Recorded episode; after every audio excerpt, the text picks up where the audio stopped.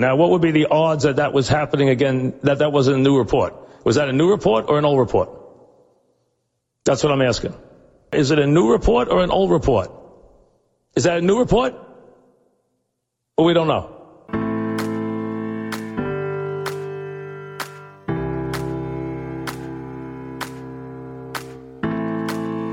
A seasoned sports fan teams up with a millennial, opinions may vary, but the debates assuredly won't disappoint. Check your sources. It's new report, old report.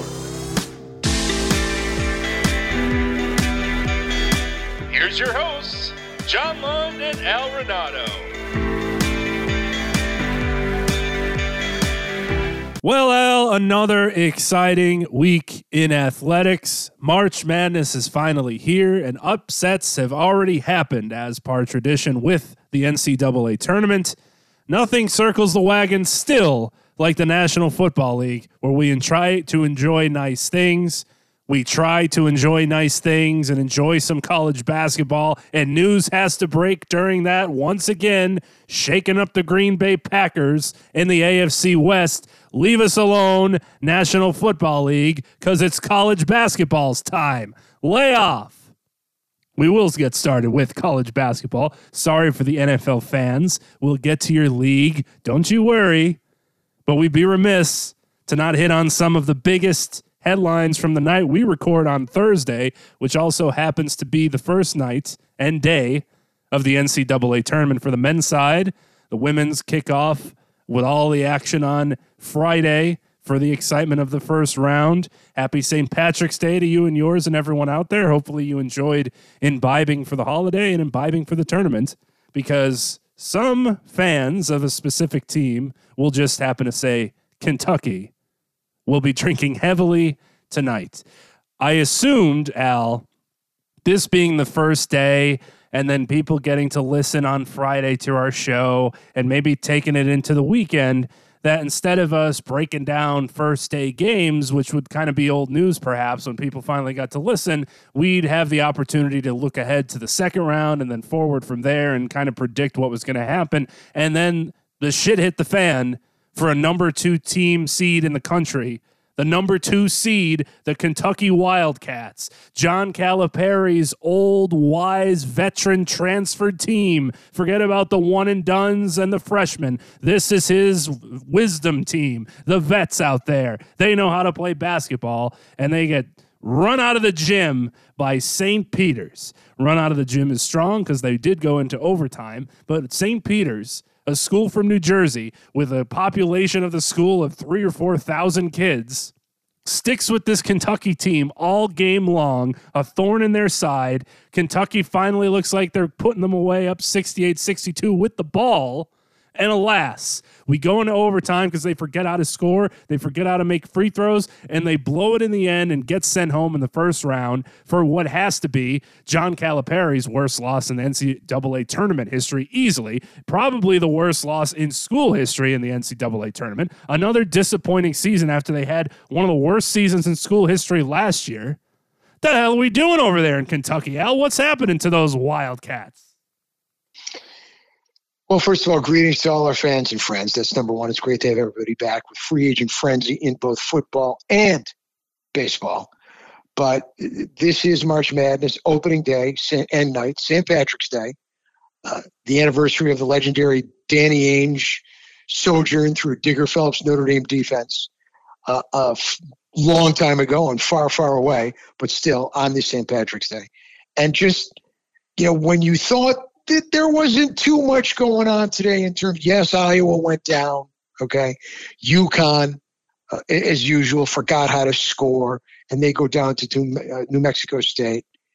You have the blue blood, Coach Cal, the Big Blue, the Wildcats against the Peacocks. The Peacocks. No, not the NBC Peacock. All right. St. Peter's a 15 seed. And they hang around. Kentucky struggles to shoot. All their athleticism, back and forth, up and down. You're like, this, this, you know, sooner or later, you know, Kentucky will pull away. They'll go on a 10 0 run. And St. Peter's will fold, and Coach Cal will tell us in the post-game press conference, this is what this tournament is all about. You know, I told my guys, you got to be ready. Anybody could beat you. You know, we we let him hang around. You know, fortunately, you know, we got it done down there. But no, no, no. They've got a 68 62 lead when they finally have gone on that little bit of a run, when they have finally have put a little distance in between themselves and the St. Peter's Peacocks, and they've got a six point lead in the ball off of a replay review, which awards them the ball properly, and they promptly throw it away and get outscored seven zip. And suddenly Kentucky's trailing 69 68. It winds up tied. Kentucky with the last possession. And of course, a mindless shot as their little left handed point guard goes to the basket as every point guard does nowadays. Don't go to the basket, pull up and shoot. Don't go to the basket and try and finish against traffic and uh, or maybe dish for a layup. No, go to the basket, get hung up in the air, and then fire it out 28 feet away. Two dribbles, pump fake, in your face, impossible jump shot, not even close. To overtime we go. Kentucky, the ball, a three point lead. Their little left handed point guard at the line, 80 plus percent free throw shooter for two shots. First one, brick. Second one, overcompensate, barely draws front iron, and he was useless the rest of the game. Useless. Next thing you know, the three point shooter knocks down his second one off the screen. Kentucky's in trouble. They can't get anything going offensively. Little point guard throws it away. They go one for six in overtime, one for six from the free throw line in overtime. And the St. Peter's Peacocks from Jersey, no less, knock off the two seed, the bluest of bloods, and Coach Cal and company are on their way home back to Lexington in this is not a vintage Kentucky team. Let, us start with that. Ugly to watch at times. Not a good shooting team. Athletic, physical, the big guy in the middle, a rebounding machine. They can't shoot free throws. Their point guards can't shoot. And it bit them right smack dab in the fanny against a 15 seed in St. Peter's who was in no way intimidated, made their free throws. And I'm not even going to say shockingly, because did anybody pick St. Peter's in their brackets? I'm sure there's one guy who's touting around saying, oh, the Peacocks, you know, class of 92. But come on. The problem is, even the Kentucky, these teams are not that good the quality of play. And I know it sounds like you know beating a dead horse. I hate to be the the, the naysayer and put a wet blanket on one of the greatest, if not the greatest, event in sports. But the caliber of play in some of these games is tough to watch. It's tough to watch. Teams can't score. Teams can't even get good shots, let alone make them dribble, dribble, dribble between my legs, behind my back to steal a line from Neil Everett, step back, Bobby Jack. It's a three with a hand in my face. Or it's charge to the rim, leave my feet, and try and throw it out for a guy 30 feet from the basket. Does anybody dish for layups anymore? Does anybody dish for dunks anymore? Does anybody pull up in traffic and knock down a mid range jumper? It's almost unwatchable. I'm not going to say it's unwatchable, but it is painful to watch these half court. Nobody knows how to run an offense. You don't see any ball movement. You don't see any cutting. You don't see any passing. You don't see guys moving without the ball. You don't see slip screens. You don't see guys down on the baseline popping out for jump shots. It's just, it, it is ugly to watch. The athleticism is fabulous, but the actual half court offense seems like it's a lost art. Nobody runs a fast break anymore. There's no three on two. Fill the you know fill the lanes. Bounce pass for a layup. No, don't do that. You pull you get in for the layup and then throw it up for the 25 footer. These games are difficult to watch. And I don't know what the coaches are doing. Are the players uncoachable? Or are the defenses so good that you can't run a half court offense? I mean, come on. Let, let, let, me see some cutting. Let me see some ball screens. Let me see some back doors. I, some give and goes. I just don't see anything remotely resembling quality half court offense in any of these games. It's almost impossible to find it throughout the entire team on both offense and defense. You might see flashes of a team that has a great half court offense, but their defense stinks. Or you might see an incredible defense. Me working for Big 12 this morning on Sirius XM covering the Big 12 teams, you see fantastic defenses. You'll also see those same teams go out and struggle to hit 50. They'll struggle well, to score 40. Texas Tech.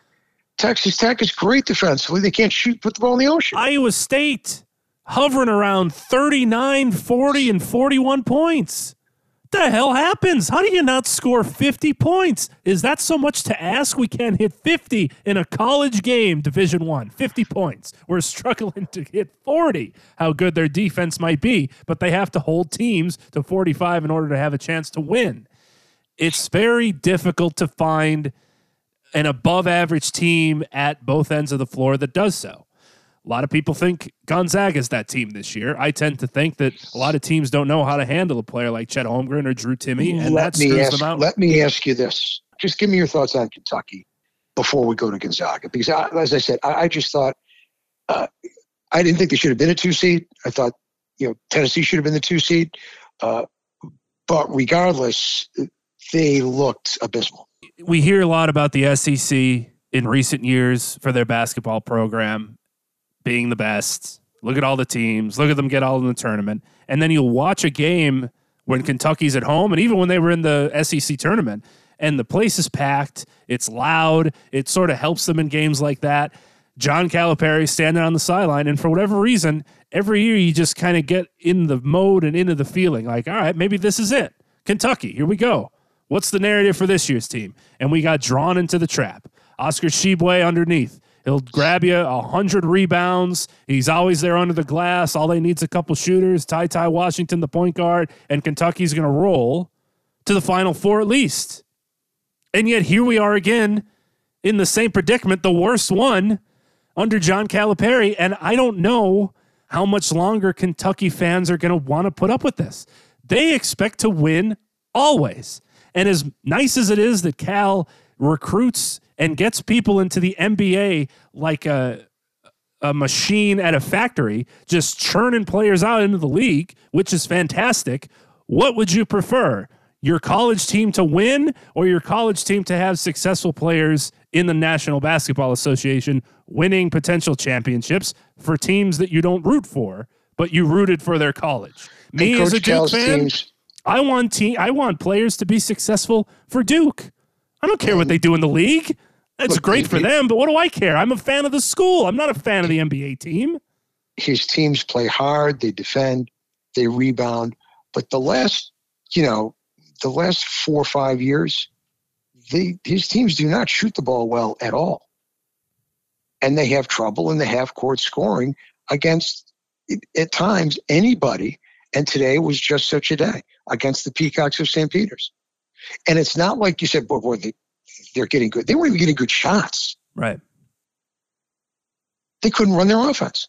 And they couldn't they, defend. They, they, they, looked completely frustrated. Their point guard could not get them into their half court offense. When they when they went when St. Peter's went into the zone, they struggled against it. It was just, and I don't know, you know, what Coach Cal was designing in the timeouts, but whatever he was telling them to do uh, in terms of offensive schemes to try and get themselves some at least open, decent shots. They weren't getting them. And when they got to the foul line, you know, like I said, you missed five of your first six free throws in overtime. That's and there's one one ones. There were two shot situations. And this is supposed Three, to be that veteran team that's supposed to handle these moments, especially when you get to the tournament. Because sometimes you can understand freshman players in big moments, you miss free throws, you throw it off your foot, the list goes on. This was supposed to be the team of, all right, we've got established players now that should be able to handle the moment. Let's just go out there and do it. And it's another disappointing season.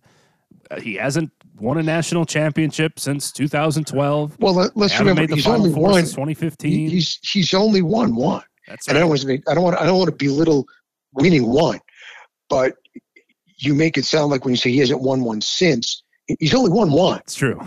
It's not like he's got a you know uh, four rings, and the last one was ten years ago. He's got one ring. You know, he you could argue he's uh, you know he's the Aaron Rodgers of- college basketball coaches. Um, but jumping to Gonzaga, which won 93-72 today with the uh, the big run midway through the, the second half.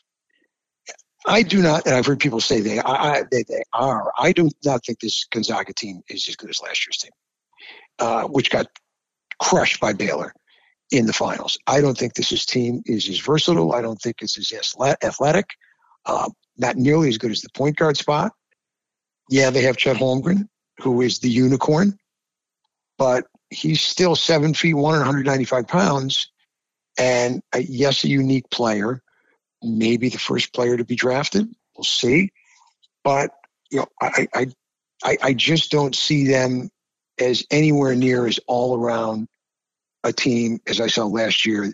That great half court offense, the constant movement, the versatility, the ability to get to the basket uh, off the dribble, shoot the threes, the, the freshman point guard, uh, you know, who was a lottery pick. I just don't see that kind of overall talent on, in this team that I saw in last year's team. But they have Timme back, who had a big game today. They have Holmgren, who everybody's just going to be the first or second pick in the draft with your kid from Duke. So I guess there is something to it, but I don't think this is as talented a team as, as uh, Coach Few put on the court last year. And I think this team is vulnerable. Um, as all Gonzaga seems seem, seem to be, I don't think it's the best Gonzaga team, though. I don't think it's as good as last year. I don't think it's as good as the team that lost in the finals to North Carolina. I would agree with you. And I'm interested to see if it happens because I think this will be the kryptonite in the game that they would lose, should they. What happens if one or both of Chet Holmgren or Drew Timme get into foul trouble in Mm. either half? Who are you turning to? Especially if it's both of them and you have to risk keeping one of them out there with two fouls or three fouls or four fouls. Who are you turning to in that instance? We mentioned the Big 12. We mentioned Texas Tech. I have them advancing past Duke, sadly, RIP, to get to Gonzaga. I think they have a defense that could figure those guys out. The problem is, if they can't shoot, which more often than not they can't, where's that offense going to come from? Eventually, Gonzaga has more shooters. You would think they're going to find their footing and be able to squeak by. But if there's a defense that could get those guys into foul trouble, I think they're going to at least provide the blueprint for maybe the teams coming after them. Kentucky not being one of them now. A lot of people had that as their Final Four matchup Gonzaga, Kentucky. Well, now who's going to come out of that bottom part of the bracket? If either of them get into foul trouble, first of all, we're going to be learning some different guys on their team. Because I don't know about you, Al, regarding last year's team as well. I knew a lot more of their players than I do this year's. And I don't know if that's just because Chet Holmgren gets last every year, headline. Last year was a really good team. Um, I love the way last year's team played. They played all the things I just said about the problems with this tournament and the lack of the ability to play half court offense. That's exactly the antithesis of last year's Gonzaga team. They were able to do all of that. They ran a beautiful half court offense. There was constant movement. They rebounded, got out and ran. And when the fast break was stopped, they had a wonderful sense of how the game is played cutting, passing, movement, constant motion offense. That was a thing of beauty to watch. And then they ran up against the Baylor team that simply was too quick, too athletic, too physical, and the worst possible matchup. It could not have been worse for them in terms of uh, what they ran up against in the Baylor Bears and Baylor's ability to guard in the half court and Baylor's ability to beat them off the dribble uh, when they had the ball offensively. Baylor was just too quick, just too athletic, and I really think they they intimidated Gonzaga early. with their defense and their quickness. Gonzaga found themselves in a situation they didn't have all year. One, they were guarded. Two, they couldn't guard. And it's a, that, that's a terrible thing to have to face for the first time in a national championship game. I just thought that they were overwhelmed at both ends of the court. And they made a little run to start the second half, but Baylor was just going downhill that whole game. And you know, I don't think this year's Baylor team uh, would be nearly as imposing, and they're athletic and they're physical. But I just, you know, Baylor was on that kind of run where it was that combination of all of their athleticism and skill set and playing great at the same time, shooting the ball well. You, know, you, you combine that with the ability to shoot the three, which they did very well, and you have a national champion on your hands. And that's exactly the way they played. They were far away the superior team that night. If Baylor were to play a, this really good Baylor team, were to play this really good Gonzaga team this year, I don't think it would be the same outcome. Uh, I think if both healthy, it would be a good game, a competitive game. I don't know who would win, but uh, neither team was as good this year. And the team that I would be the scariest to face if I was Gonzaga would be the team coached by their former assistant.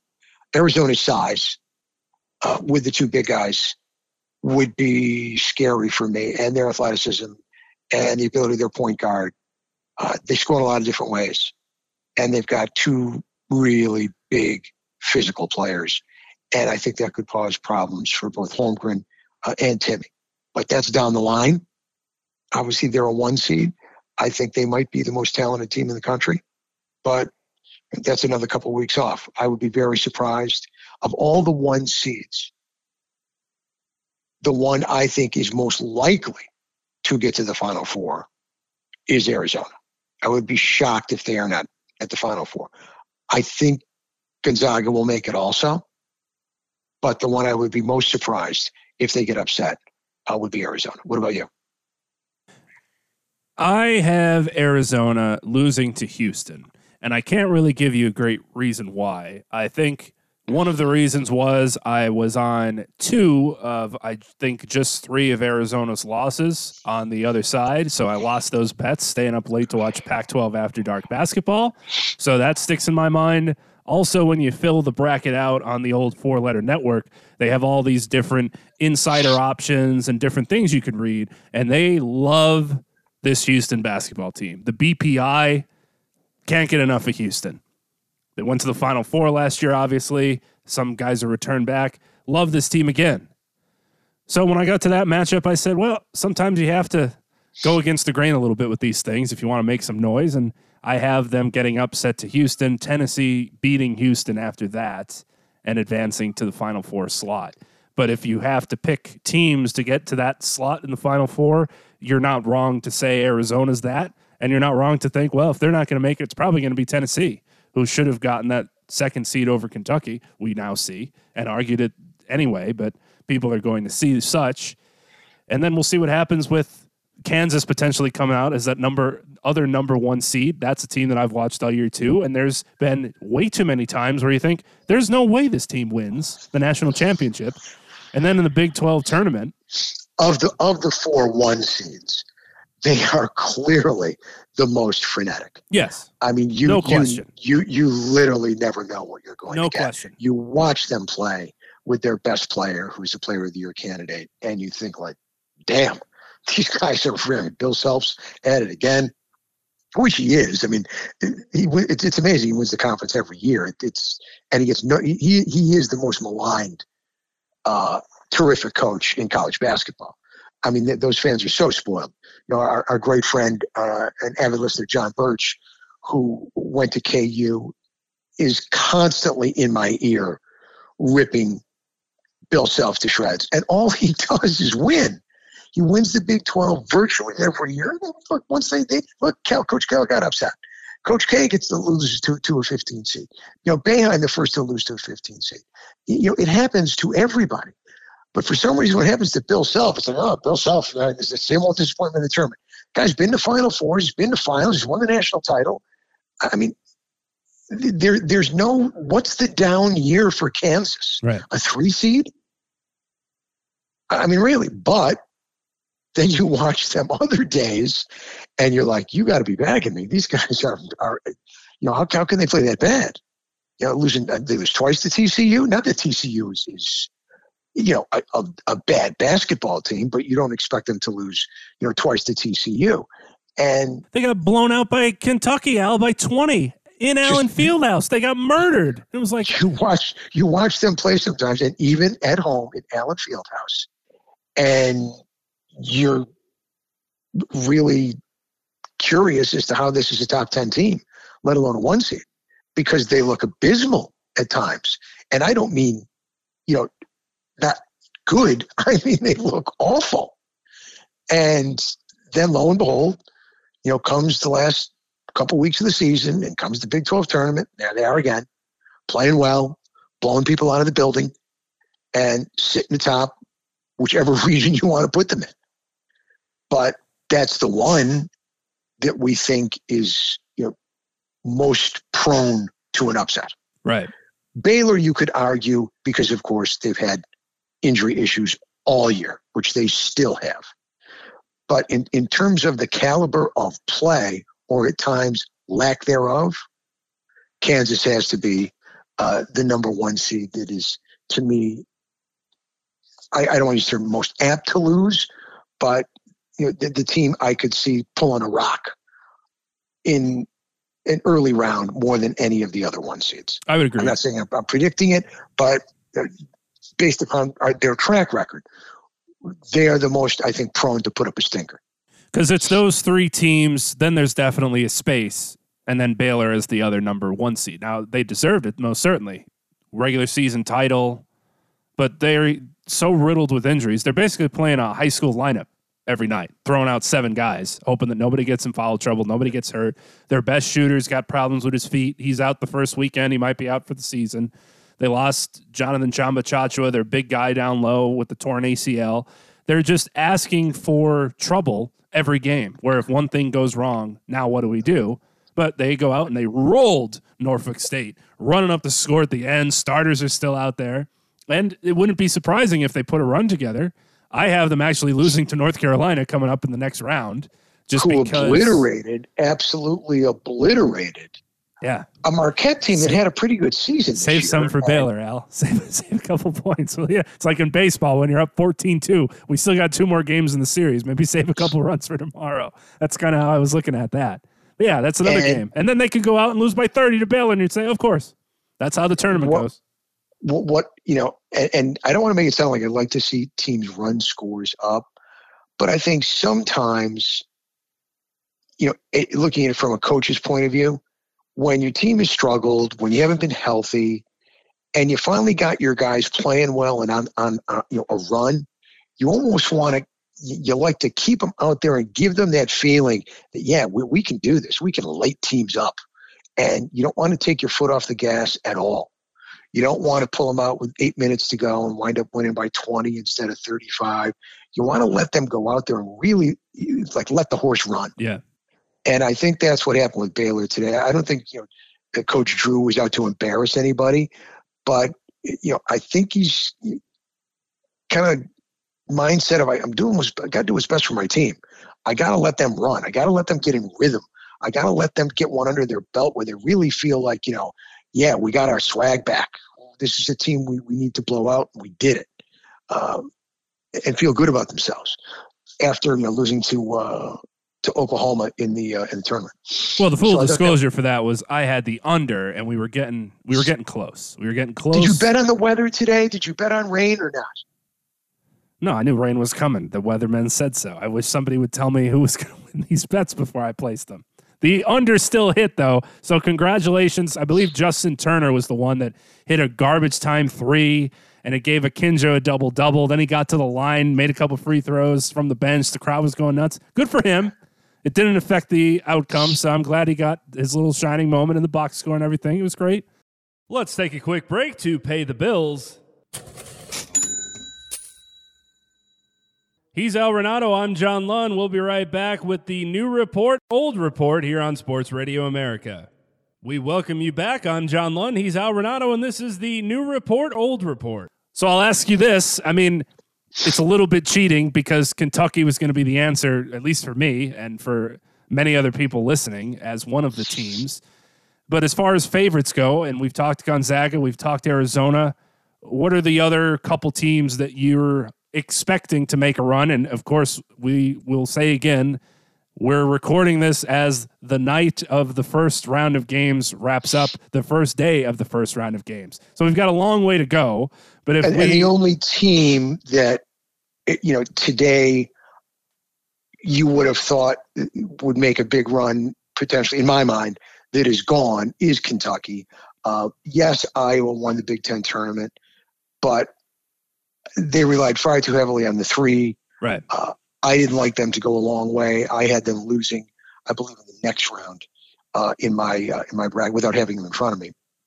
So I did not have Iowa going a long way. Uh, I did have Kentucky, uh, you know, going to the Elite Eight. That obviously is not going to happen. But the team I like is uh, the team that's really getting no credit, which you mentioned earlier, and blew out their first round opponent Longwood today, uh, you know, by 30 plus, and that's Tennessee. Now, I've never been a Rick Barnes fan. He coaches his worst in the biggest spots. He gets tight. His teams always have. But this is a really versatile team. This is a team with size. It's a team with strength. It's a team with two point guards who know how to handle the basketball and are very quick and know how to run their team's offense. They played very well down the stretch. They won the SEC tournament. They beat Kentucky twice. And uh, you know, unfortunately for Texas A&M, on their fourth game in four day, in four days, uh, they ran against a you know up against a buzzsaw at a team that I thought should have made the tournament, uh, and got screwed. Was Texas A&M? They got blown out by Tennessee, and uh, I just think Tennessee is a team that could beat you a lot of different ways, and they play really tough, hard nosed defense. And Auburn doesn't defend that well, but they can score. So there are two teams from the SEC that I think can go a long way. Uh, but right now, I, I just like what I saw from Tennessee. And I know sometimes you really can't trust what happens in the conference tournaments. Uh, Iowa's a perfect example. But you know, I like their versatility. I like their size. They don't shoot it great, and that's a problem. You know, I, I don't see Tennessee as a team that you know would knock down three point shooters, and I think you got to have one. Um, but I like the way they're playing. I think they can really make some noise in this tournament. Am I picking them to win it? No, but of the non one or two seeds, I think they're a team that's going to cause a lot of problems. I too settled on Tennessee as my who's going to come out of that region if you're going to have Arizona be upset and settled on them for what we've seen not only this season but kind of an exclamation point in the conference championship as you mentioned that's not the end all be all but doesn't help it doesn't hurt I should say to start stringing together wins like that against quality opponents and a lot of people are speaking highly on them from the SEC we now see after that Kentucky loss people aren't wrong so that is I agree with you. Another team to watch. Fingers are crossed for Kansas just for the Big 12 aspect of it, but I don't feel great about it because I think they can easily just drop a game and you wouldn't be surprised about it at all. I have Gonzaga winning it all, and it's kind of an emotional pick where I wouldn't mind seeing them lose to keep the narrative I've kept on this show for years now, ripping them to shreds whenever they don't find success, bringing poor Adam Morrison into jokes. Adam, don't call me Van Morrison's got to come up every program. I want to do it again every so bad. College, every college basketball conversation a new report, old report must have an Adam Morrison reference. Screaming his lungs out when they hit that game-winning shot over UCLA last year. How'd that wind up for you, Adam? What happened the next game? Were you watching, or did you decide to stay home for that? I want Yeah, that before- moment so bad on the show, but uh, I mean, it's hard to go we against get- them. Before we get to your beloved non alma mater, as though it were, the other team that I do like a little bit, uh, because I've watched them a lot and I like the mix that they've got, is Purdue. They've got the two big guys and really big guys One is very difficult to guard in the post, and the other is a wonderful passer out of the post. So they give you a lot of diversity. And the Ivey kid is he's a fun player to watch. When you watch him play, his style, he reminds you a little bit of Ja Morant. Uh, he's kind of a whirling dervish. He can stop on a dime. He gets into the paint a lot. He makes a lot of things happen. He is not the kind of scorer that Morant is. He's not. He's explosive, but he's not obviously explosive as Jaws. But he's a fun player to watch. They can do a lot of things.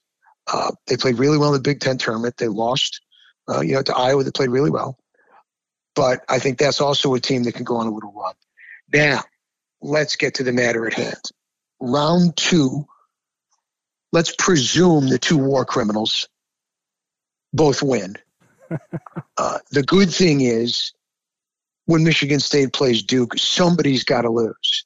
So either uh, the Queen, excuse me, the King, or Little Caesar, the war criminal, one of them will be done. One of them for good. Okay? It's Coach K. So give me your thoughts on a potential Duke Michigan State matchup. Duke, who, by the way, has owned Michigan State in this tournament for years. Uh, one of the reasons, of course, being that most of Tom Izzo's teams can't hit the broadside of a barn in a big spot, simply cannot score. So, your thoughts on the Duke bracket and a potential second round matchup with Sparty? Well, they didn't own Michigan State, of course, the Zion year when RJ Barrett decided to play hero and take the final three shots for Duke, missing all three of them, wound up at the line needing to miss a free throw to keep the game going after he missed his first free throw. Could have tied the game if he made both. Missed the that was a game, by the way. That was a game, as you remember, which the officials did everything possible to you know, allow your team to advance. Was nice, and they and, and they still couldn't win missed the free throw. Then he had a miss on purpose, the second one to try and get a rebound and get saved by Zion again. And he made that one instead. So, as much as everybody thinks RJ Barrett is the savior of New York, we'll never forget the game where they just didn't pass Zion the ball, despite him winning all the games to get them to that stage to get to the Final Four. Anyway, I do not have Duke advancing to when we next record this show. I have them in the bracket moving on to lose to Texas Tech, but in my mind, I don't see them getting past the round of 32, which unfortunately still doesn't have a great, like, witty nickname to it. We're good all the way forward from there. Sweet 16, Elite Eight, Final Four, great sounding. 32, nobody's pegged it with something cool. Well, it's funky. It's round of 32. Yeah, well, it's also the round of 64. I mean, somebody's got to come up with something. I am not even sure Al Michigan State makes it to play Duke. Duke might ends up with Davidson, and playing Davidson would be worse.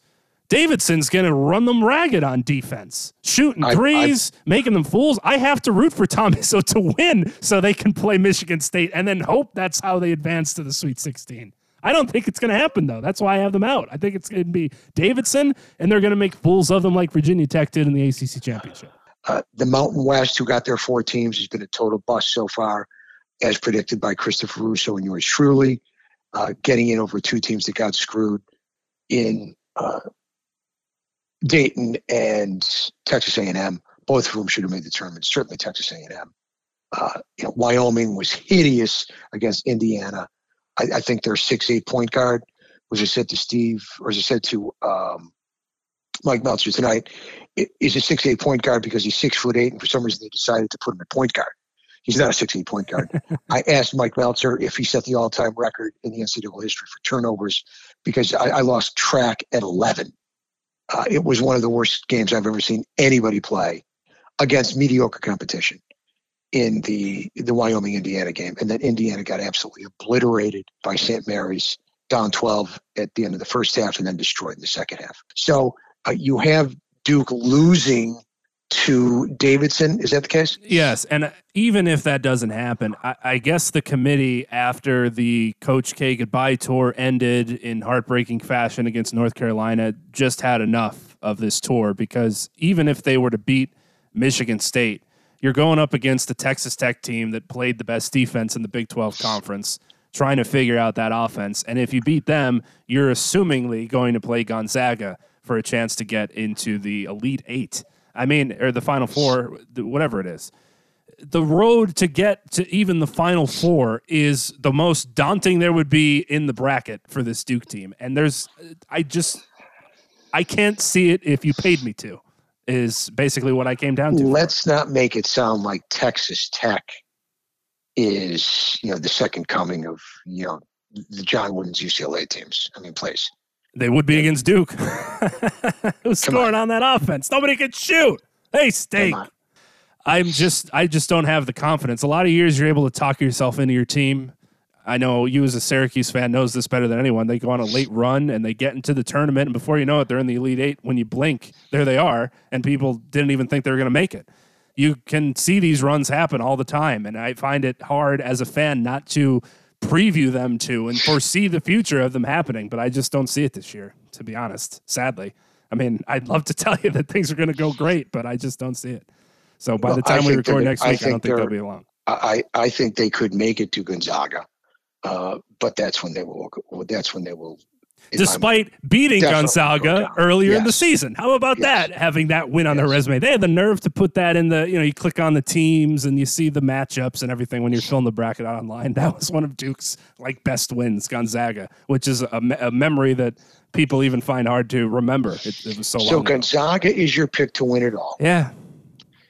And mine is Arizona. Not because bad. I think because I've got them meeting in the finals. Yeah. And I think that's a bad matchup I think that's the only real bad matchup for Gonzaga is the size of Arizona, and not that he's going to have that much inside information, but obviously, you know, Mark Few's longtime assistant coach is their head coach who took over. Little foul job. trouble, and before you know it, that game can swing. And obviously, there's going to be a ton. Well, they usually split it, and there's crowds on both sides, obviously. But I think the public would be pulling for Arizona as the underdog if I had to guess who. I don't know. There's, I think there's a lot of people who finally want to, you know, who are rooting for Mark Few. He's a good guy. You know, this would be his third trip to the finals. Uh, 0 2 so far. The heartbreaking loss to Carolina where they could have won it, and then obviously getting blown out last year. uh, uh, that was too bad last year. Still too bad. But well, uh, before we get out of here, I think I think it'll be a mixed bag. Yeah, I agree. Let's take a quick break to pay the bills. He's Al Renauto. I'm John Lund. We'll be right back with the new report, old report here on Sports Radio America. We welcome you back. I'm John Lund. He's Al Renauto, and this is the new report, old report. Before we get out of here, we have to hit baseball. So sorry for the football fans. Davante Adams is going to the Raiders. He's not staying with Aaron Rodgers, who the Packers brought back. Now, Aaron Rodgers had to know about this, correct? I would think, but I'm sure he's not heartbroken when he falls asleep with 125 million dollars in his back pocket after the. And they're going to have two, and, and they're going to have two first rounders and two second rounders, so they should be able to fill those wide receiver spots with Correct. some big time talent. Because with those four picks, you can take you can take two of them and move way up. You could take your two first rounders and move up to the middle of the first round and get one of the top flight you know, rookie picks. Finally, draft a wide receiver if you're the Packers, and for Aaron Rodgers, that was he one of the Ohio State kids or the kid from Alabama who's coming off the ACL.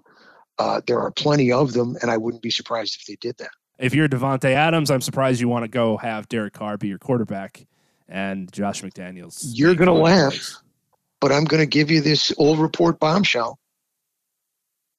I think I'm the only guy on the planet who thinks Davante Adams is overrated. How come Davante Adams was never open against the Niners? Ooh, little juice. How come when how, how come when Aaron Rodgers needed him most against Tampa two years ago, Adams was never open in a big spot? Did everybody in the building know that the Rams' best wide receiver was going to be looked to? Against Tampa? Did everybody in the building know who Matthew Stafford was going to be looking for in the Super Bowl? He got open in traffic against double teams, runs after the catch. How come he got open? He got open short. He got open mid range. He got open deep. He got open on the sidelines. He got open in the end zone. He ran after the catch. Where's Adams? How come he's never open in a big spot? How come he never finds space? Why is that? Damn right he's overrated.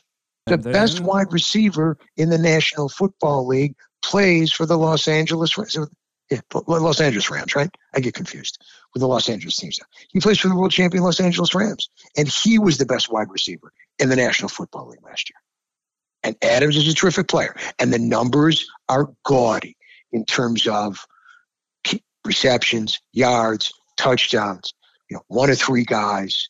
You know, which Marvin Harrison is included, et cetera, in terms of X amount of catches, X amount of yards, X amount of touchdowns. A lot of that is the guy who's throwing it to him. Good luck putting up those numbers with Derek Carr. A nice quarterback. Can't shine Aaron Rodgers' shoes. Packers aren't going to miss a beat. Not going, by the way, he's 29. Going to pay a 29 year old wide receiver $28 million a year? I don't think so. No shot. Terrific player, overrated player. Absolutely, positively overrated player.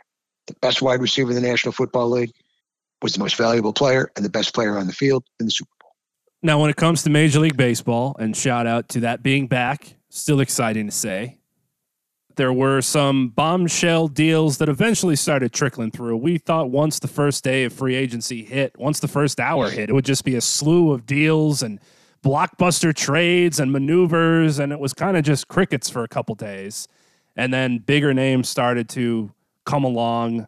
One of them being Freddie Freeman going to the Los Angeles Dodgers, giving them one of the most historically good looking lineups, at least on paper. We obviously haven't seen them hit the field yet. Versatility, It's a video game lineup. offensively and defensively.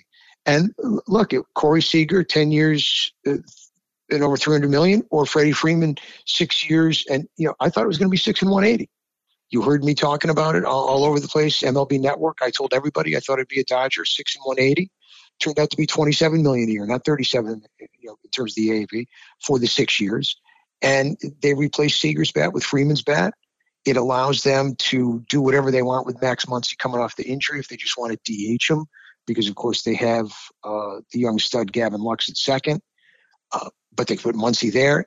They can now take their second baseman slash shortstop and put him where he belongs at shortstop, which is where Trey Sherman belongs, not at second base. And their old reliable at third base can DH some. Muncy can play over there. They've got Rios, who's a young left-handed bat to play there as well, who was out all last year. They have versatility in the outfield with Bellinger and obviously you know, the great Mookie Betts. And people forget about AJ Pollock and the Swiss Army that they brought back in Chris Taylor, who may be their most valuable player. So they have a ton of positional flexibility and an offense that can hurt you badly from both sides of the plate. This was a signing that I thought was going to happen all along. And in the meantime, I don't knock the Braves because the Braves moved on. They moved on quickly. They brought in the A's first baseman, who is a terrific player coming off a big year, who's four years younger, an excellent defender. And they have, I I think, depending upon whether or not Correa comes back to Houston, which may happen, but they have, if not the best, certainly one of the two or three best infields in all of baseball. Because now they bring in the first baseman. Uh, they sign Olson to go with you know Austin Riley, their big third baseman who had a breakout year last year. Uh, their solid former number one overall pick, Dansby Swanson at short, and Ozzy Ozzy Albies at second, who you know, is a wonderful young player, switch hitter, power from both sides, good defensively. So they got a wonderful infield. They won last year without their best player. You know, Acuna's probably going to miss the start of the season, but oh, by the way, they've got a generational player in Ronald Acuna, Ronald Acuna Jr. Uh, you know, they brought back you know, Rosario, who was their you know, playoff MVP. They're not going to miss a beat. They helped their bullpen with Collin McHugh. They didn't lose anything out of a bullpen that killed it in the postseason. So they went out and they got themselves a younger replacement for Freddie Freeman. He's not as good a hitter as Freddie Freeman, but you know, like I said, four years younger, and then they signed him to an extension. So the Braves didn't miss a beat. Kyle Schwarber is now in Philadelphia. The Mets just keep spending money. You know, the, the Dodgers are rolling. Uh, and the Cardinals, you know, they signed Corey Dickerson for one year and five million. So some things never change. The teams that want to compete for championships do it, and the Cardinals just stand back and do nothing. As Jack Flaherty and uh, and Mr. Reyes are already, you know, you know, have their shoulders barking, and uh, you know the Cardinals are looking to go shop at the dollar store for more replacements. The big time teams shop at Saks. The Cardinals shop at the dollar store because they're penny pinching and they have no guts and they have no heart. And all they want is their fans to just roll in, give me three million, and let's win 88 games. You build championships by making big time decisions in trades, free agency, and player development. And the Cardinals uh, have failed to do that. You know, oh, well, you know, they traded for uh, Nolan Arenado. They traded for Paul. Cole. Those trades were like taking candy from the baby. They were dealing with Colorado and Arizona, two dysfunctional franchises. You you win championships by signing Freddie Freeman. You win championships by going out and making a trade, you know, for Matt Olson. You know, you win championships by bringing in big time players and you assume the risk, not by spending a fortune on marginal players like Dexter Fowler, you know, or uh, Mike Leake, you know, or Brett Cecil. You sign big time players to big time money. You don't chase. And the Cardinals chased mediocre players, it cost them, and they refused to they refused to dip their toe in the water. Like, this is a shortstop market. It's a shortstop market like we may never see again. Trevor Story is still out there. It's a perfect fit in St. Louis. The shortstop market is going to be gone next year. But they refuse to jump in. Too cheap.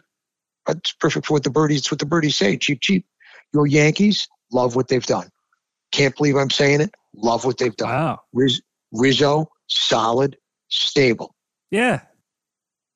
Left-handed hitter in New Yankee Stadium. Could you imagine now Exact- a left-handed exact- hitter? Yankee exactly. Stadium? Jesus. It, allow, it allows you to take your at least supposed young stud hitter and put him back where he's comfortable at second base. It doesn't look like a fish out of the water, and just tell him to relax and hit. You get a solid defender at shortstop who's pretty good offensively, wants to play shortstop, and you get you know you get some some nuts and bolts. You get a douchebag. Okay, you get a guy who Yeah. you love to play. You, you get a guy who you love him, he's on your team, and you hate him if he's not. And Josh Donaldson, you get a guy who, yeah, we dig him because he's a douchebag, and now he's our douchebag, and you know he beats other people, and he sticks it in your face, and you know that's a guy we haven't had in a while. Guy with some personality, guy with some juice. So I like what they've done. If they've added a left-handed bat, they've gotten better defensively, and it allows LeMahieu to be that their Swiss Army knife because he's not great anywhere defensively, but he can play all three infield positions and DH and spell those three guys. So I like what they did there. Obviously, they need some work in the starting pitching. You can always trade for that. You know, the A's obviously are having a fire sale. They have two starters who are going to be gone soon. Hopefully, one's going to be a Cardinal, but you know, that would require them to wake up uh, before the season starts. And I don't know if John Mozeliak and Bill DeWitt have come out of hibernation yet. We'll have to see. But uh, I think one of those two pitchers could be a, a, Yankee, whether it's Sean Manaea or Frankie Montas. But I like what they've done. And of course, the Blue Jays have just gone, I mean, simply all in, plain and simple. It's going to be interesting in the AL East. It's going to be interesting all across Major League Baseball and plenty to get into as once that season gets closer to starting. Thankfully, we are headed that way. We didn't know when we'd actually be able to say that. When we next meet up, March Madness will continue to be mad. God only knows where we'll stand when we record our next episode. Who's lost like fools and who's moved on. And the National Football League won't let us talk about anything else. So some other random thing will most assuredly end up happening that we'll have to get into. Al, it's always a pleasure. We'll do it again next week. Remember, folks, it happens quick. After this weekend, it's sweet little 16. Boom, boom, boom. Before you look up, you know, it'll be Final Four time. So enjoy this weekend, all the basketball, free agent frenzy on both the National Football League and MLB. For my partner, the great John Tiny Lund, this has been the new report. Him, the old report. Me, Al from White Plains, a.k.a. Al Renauto. Until next weekend, have a great sports weekend, everybody. We'll be back 8 p.m. Eastern Time here on Sports Radio America. You can listen at sportsradioamerica.com and interact with the show there as well, or find us on the TuneIn app by searching for Sports Radio America. You can also follow John Lund under the same handle on Twitter at London Bridge. Thanks again for listening.